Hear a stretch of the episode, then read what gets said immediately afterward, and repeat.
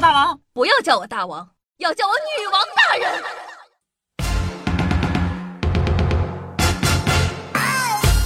嗨，各位手机前的听众朋友们，大家好，欢迎收听今天的女王又要。我热床中在深山，瞬间年包治百病的板蓝根，谢谢啊夏春瑶。公鸡打鸣的时候会把自己震聋吗？公鸡的外耳道啊，在张嘴和闭嘴的状况下完全不一样。公鸡在打鸣的时候，上喙会张至最大，这一动作呢，能够放松鼓膜，使四分之一的外耳道完全关闭。下垂的软组织还可以覆盖住百分之五十的鼓膜，相当于把耳朵由内而外捂得严严实实的。哎，不对，等会儿，你自己把耳朵捂实了，就为了来吵醒我们吗？太过分了吧！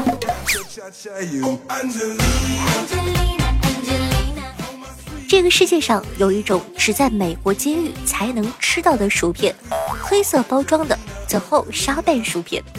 那先来看看它的广告词，说无数美国佬都在寻找一款监狱特供薯片，这是食客梦寐以求的极致味觉，也是专属于囚犯的心灵鸡汤。是不是很想知道是什么味道的呢？别想了。如此美味的薯片，你只能去蹲大牢才吃得到。无论你在外面犯了多大的事儿，进来之后呢，都会因为这个薯片而感恩生活。一位狱友曾说过：“从前有一家公司，我觉得这家公司可能开在天堂，因为他们生产出了如此美妙的薯片。”听完以后，想立刻联系美国代购的，我劝你三思。没带的话，可能需要等他服刑十年期满释放才可以。也把你们那些大胆的想法收一收。你们有大胆的想法，我这有一本完整的刑法。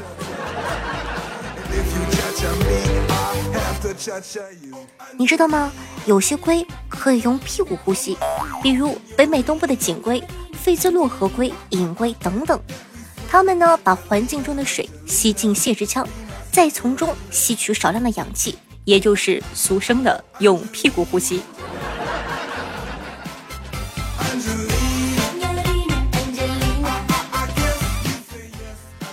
法国医师雷奈克不想用他的耳朵直接贴在肥胖贵妇的胸部，于是呢，根据小孩子刮木头能听见另一端的声音的原理，发明了最早的听诊器。这个医师呢是十六世纪的人。哎，我们肥肥十六世纪就已经开始这么不招人待见了吗？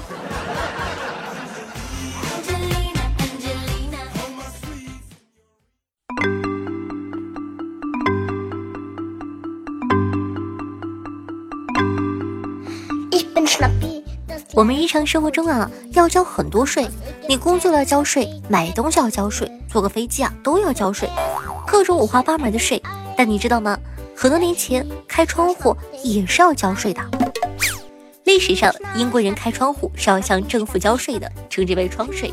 最初呢，在一六九七年开征窗税，原本只适用于英格兰地区，后来啊扩展到苏格兰及整个大不列颠王国。英格兰开征窗税的理由是，房屋的大小和豪华程度与采光的窗户的数量和大小密切相关，因此啊，税务官只需要在外面数数窗户的数量，就可以确定房主应当交纳的税款。由于舆论批评窗税微于向光和空气征税，坊间啊不少业主索性呢将窗户封起来以逃避交税。在舆论的压力下，窗税最终在一八五一年废除。讲道理，宋朝要有这个税，金莲也就不会开窗了，也就不会遇到西门庆了，武松也就不会，对吧？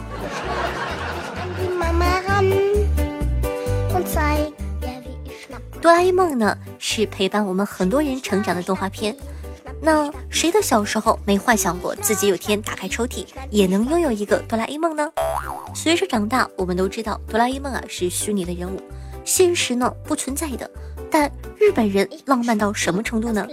哆啦 A 梦是日本川崎市的特别市民，并拥有川崎市阿部市长颁发的特别居民户籍证书。你瞅瞅，你活的不如个哆啦 A 梦。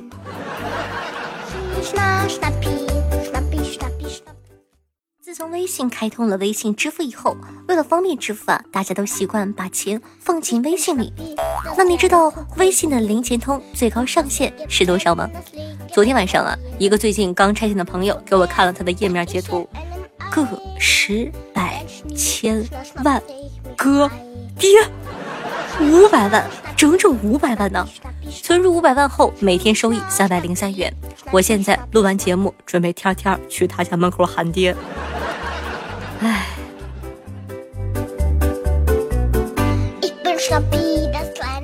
医学史上最年幼的母亲，琳娜·梅迪娜呢，是医学史上最年幼的母亲。她于一九三九年生下一名二点七公斤的男婴，当年呢，她年仅五岁七个月大。儿子出生后啊，以医师名字命名作赫拉多。因赫拉多和年幼的母亲仅差五岁七个月，所以啊，赫拉多年幼的时候以为这个母亲是他的姐姐。直到赫拉多十岁的时候，才明白这个就是他的母亲。呃，我其他的就不多问了，我就想知道，五岁的小孩子，他发育好了吗？他？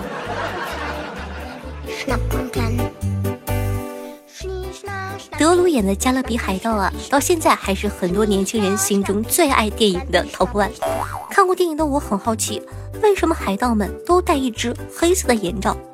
大家都知道，如果突然到一个光线很暗的地方，眼睛需要调整一段时间才看得清楚。海盗们也发现了这个问题，所以海盗们平时呢都会给一只眼睛戴上眼罩，到漆黑甲板下战斗的时候，把眼罩换一边。被眼罩遮住的那只眼睛就可以快速的习惯黑暗的环境，以提高战斗力。讲道理，对不起，我还以为是海盗们瞎了。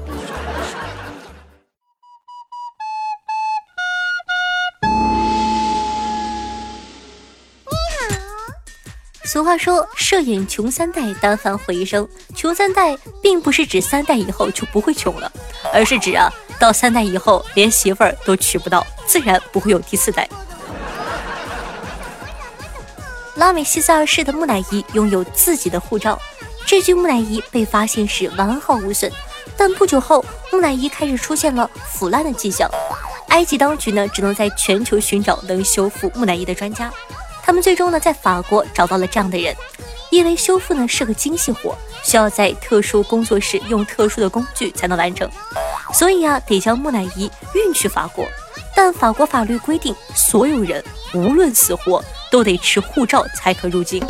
埃及政府呢，只能在一九七四年给法老发了护照。我寻思，这护照不得本人去办吗？哇塞，最早是闽南方言。本一同，我靠！上世纪七十年代啊，在台湾流行开来，八十年代初传入大陆，被争相模仿。其中“哇”是第一人称代词“我的意思”，“赛”呢，则是一个表示性行为的动词，连起来呢就是，呃，那个意思啊。所以，向那些个以前说过“哇塞”的同志们表示抱歉，对不起了。世界自然基金会选择熊猫作为标志的原因之一，是为了节省印刷费用。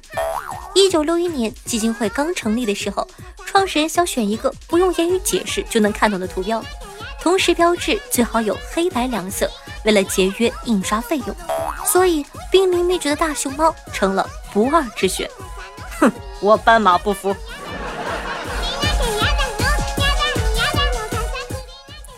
你知道吗？公交车上突然播报，请看好随身物品时，有的时候是因为司机发现有小偷上车了。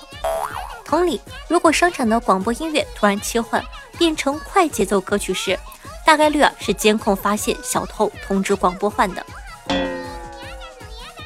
你知道吗？自杀去医院是不可以刷医保卡的，因为通常来说，医保只能报销非人为或自身发生的医疗费用。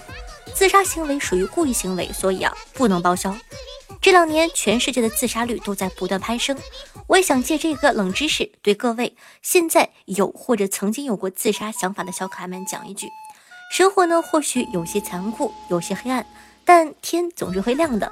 这个世界还是很大的，有很多美好等着你去经历。我们都爱你哦，嗯。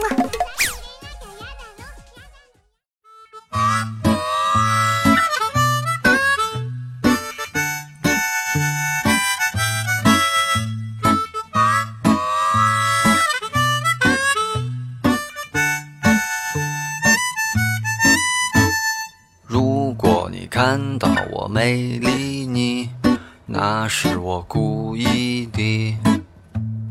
大晚上我还戴着墨镜，我就是在装逼。好听音乐，开心的心情呢。这样的一首欢快的歌曲来自浩宇，名字叫做《该装就装》，作为本档的推荐曲目发给大家，希望你可以喜欢。喜欢我们节目的宝，记得点击一下播放页面的订阅按钮。方便的同学呢，也希望可以帮夏夏把我的节目放到你的微博或者朋友圈里，让更多人认识我吧。记得去节目下方点赞，然后呢，给我一个五星好评，亲，求五星好评哦！记得去评价。哼。喜欢夏同学呢，可以关注一下我的新浪微博主播夏春瑶，公众微信号夏春瑶，抖音号幺七六零八八五八。每天晚上的九点钟，还有我的现场直播活动，期待你的光临。哇，领导，我特别这个背景音乐一加，这给我整的愣了一下。我在想，伤不起怎么突然间出来了？好了，以上呢就是本期节目的所有内容了，咱们下期再见，拜拜。林子很大，鸟儿很多，不要迷失方向。人在江湖，我行我素，该装就。